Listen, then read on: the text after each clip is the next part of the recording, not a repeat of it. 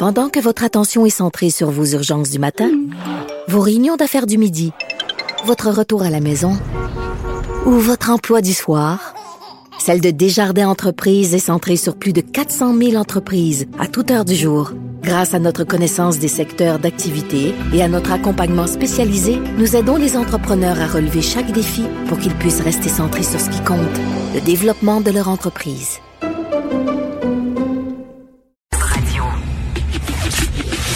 Le, commentaire de Mathieu Boccoté, dépensé pas comme les autres. Et Mathieu, il y a une grosse chicane entre Justin Trudeau et euh, euh M. Blanchet du Bloc québécois. Explique-nous de quoi de quoi il en retourne.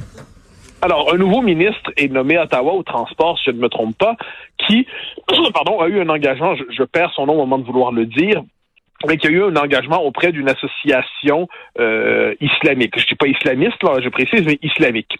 Et euh, Yves-François Blanchette pose une série de questions à propos d'engagement qu'il juge, euh, non pas suspect, mais trop boiteux, c'est qu'il devrait permettre quelques questions, quelques inquiétudes sur le nouveau ministre. Alors, on le précise, la, les questions d'Yves-François Blanchette étaient étrangement tournées, le dossier semblait mal étayé, on peut y voir quelques maladresses, peut-être même un peu plus que ça, mais tout était formulé dans ce qu'on pourrait appeler la, polarisation, les jeux politiques habituels, avec la part de, je dirais, de mauvaise foi habituelle à la vie politique. Mais il y avait... C'était des questions, il aurait pu, mieux documenter son dossier, ça, il n'y a pas de doute là-dessus, s'il avait vraiment des, réserves sur le ministre. Mais ce qui est important, c'est la réaction de Justin Trudeau, qui devant ces questions, qu'on peut trouver avisées ou non, c'est autre chose, la question de Blanchette, Justin Trudeau nous a expliqué que Yves-François Blanchette avait basculé dans la haine, l'intolérance. En la haine. Il a fait un lien entre les propos de Blanchette et ce qui s'était passé au Capitole, aux, à Washington, le 6 janvier. Il a trumpisé Blanchette et ainsi de suite, et il a expliqué que de tels propos n'avaient pas leur place au Canada. Alors là, premièrement, ce qui me frappe là-dedans, c'est au-delà de la question de, Blanchette qui méritait effectivement d'être critiquée, c'est la démesure absolue de la réaction de Trudeau qui, tel son père, profite de chaque occasion possible pour diaboliser de la manière la plus euh, outrancière le nationalisme québécois dans les circonstances en l'associant à une tentative factieuse aux États-Unis comme on l'a vu au Capitole. Deuxièmement, c'est sur l'utilisation du mot haine en politique. Pour moi, je pense que c'est un des grands enjeux de l'année qui vient. Qu'est-ce qu'on entend par discours haineux? Tout le monde nous dit qu'on doit bannir les discours haineux. OK, parfait. Mais quand on constate que pour Justin Trudeau, les questions des François Blanchette, c'est du discours haineux. Quand on voit comment les libéraux ont tendance à traiter toute forme de désaccord avec eux, toute forme de critique à la manière des discours haineux. Quand on voit tout ça, eh bien, on peut se dire que la réaction de Justin Trudeau, premièrement, je le redis, nous révèle à quel point il y a une démesure absolue dans sa critique. il a cherché dans les faits à expulser une fois pour toutes les François Blanchet de la vie politique. Et deuxièmement, en, le, en le trumpisant, le diabolisant, presque en l'extrême droitisant, le xénophobisant.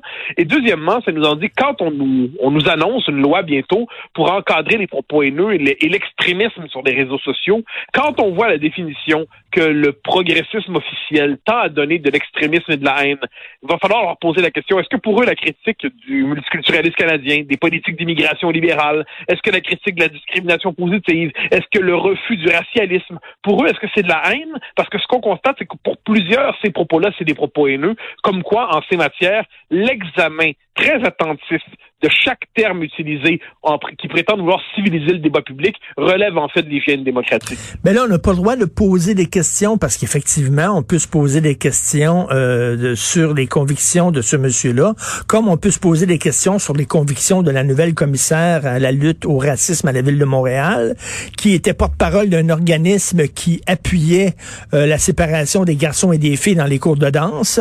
Euh, on peut se poser des questions en disant est-ce que c'est vos convictions personnelles, madame? Donc, euh, on pourrait poser des questions à ce monsieur-là, euh, jusqu'où euh, vous allez dans le respect de votre religion. Mais là, rien que poser la question, c'est déjà un acte de, c'est déjà un discours haineux.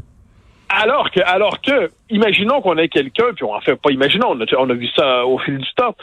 Quand on a quelqu'un qui était qui a fricoté, pardon, avec la droite sociale au Canada anglais et ben oui. bon parti conservateur, tout de suite, on y passe le questionnaire intégral des positions sur bon, euh, qu'est-ce que vous pensez? Euh, là, on connaît la longue liste des questions qu'il faut poser. Très bien. Mais pourquoi est-ce que ce serait asymétrique? Pourquoi ce serait tout, euh, ça à sens unique? Et c'est ça, je pense, mon, mon sentiment de plus en plus, mon, mon analyse même, par rapport à tout ce qu'on voit. Ce qui choque une partie de la population, c'est le deux poids, deux mesures. Ce qui choque, c'est l'asymétrie, hein, l'apostrophe, c'est-à-dire le discours haineux, ça ne peut être que le majoritaire par rapport au minoritaire, mais jamais l'inverse. Le racisme est toujours à sens unique. Hein, il y, a, y, a, que les, euh, les, les, blancs qui peuvent être racistes et parce que ça ferait, ce serait consubstantiel au fait d'être blanc entre guillemets, comme nous le dit Robin DiAngelo. La discrimination, eh bien, c'est toujours la, ça dit toujours les, les, les, dites minorités, mais la discrimination va jamais dans l'autre bord.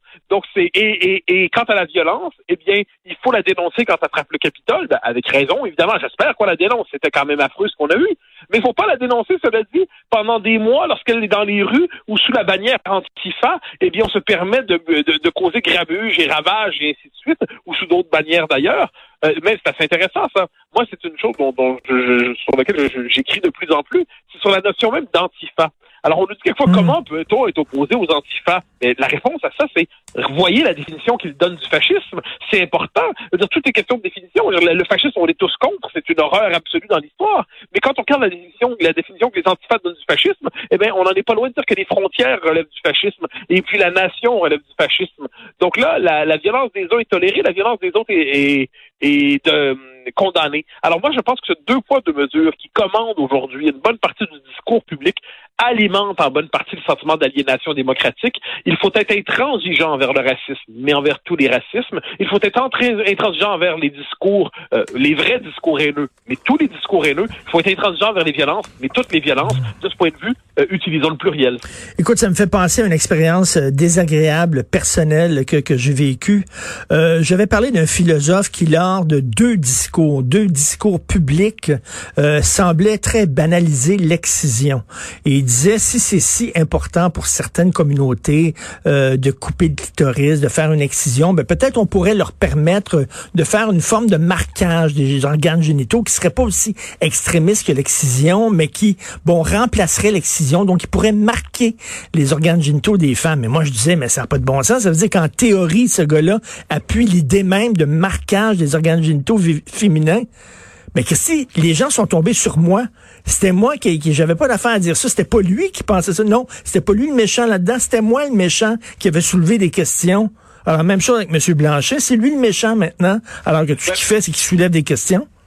Mais on revient à cette idée d'asymétrie, c'est-à-dire manifestement, il y a euh, dans l'espace public, euh, selon le courant de pensée que l'on embrasse, eh bien, on peut se permettre toutes les extravagances sans être questionné, ou on peut avoir des positions les plus étonnantes, disons ça comme ça, sans être questionné. Et inversement, celui qui osera quelques questions, c'est comme s'il touchait un totem, c'est comme s'il touchait un tabou. Euh, ça, ça, devient assez agaçant, en fait, cette, cette manie. Mais il faut bien voir hein, que quand on regarde, par je donne un autre exemple dans l'esprit dans l'esprit que tu proposes, euh, quand on voit, par exemple, euh, dans certaines écoles américaines, ou quand on voit Google, quand on voit les Uber Eats nous expliquer, nous allons favoriser, par exemple, le regroupement, les intérêts des gens de certaines communautés, de telle couleur en tant que telle, et nous allons faire des programmes de discrimination active euh, ou de, de, de, à, leur endroit. là, le critique légitime d'un instant, vous êtes en train de faire une discrimination sur une base raciale. Vous allez peut-être nous expliquer qu'elle est légitime, passe encore, on va écouter, mais, mais au moins avouer que c'est une forme de discrimination raciale.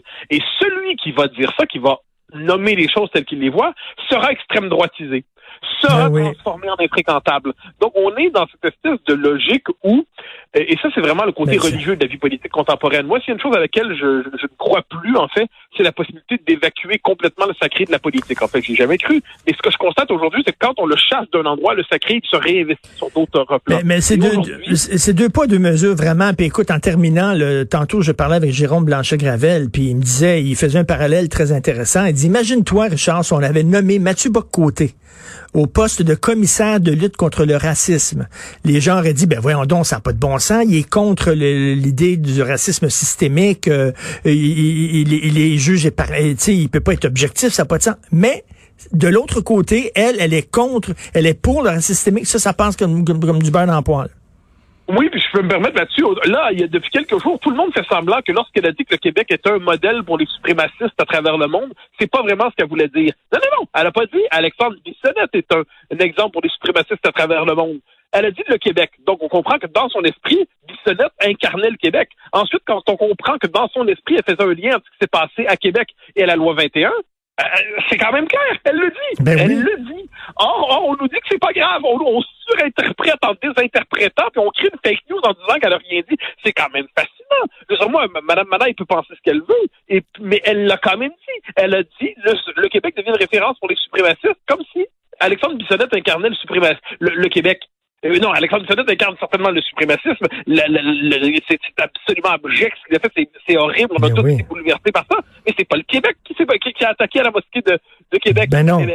Là, cet amalgame-là, était correct. Hein? Les, les pas d'amalgame, ils sont jamais là quand on a besoin d'eux. Hein? Là, soudainement, pas d'amalgame, ça comptait plus. Alors là, franchement, mais ça, il fallait pas poser la question. C'est apparemment de mauvaise foi poser cette question-là. Et là, on a vu tous les pontifs.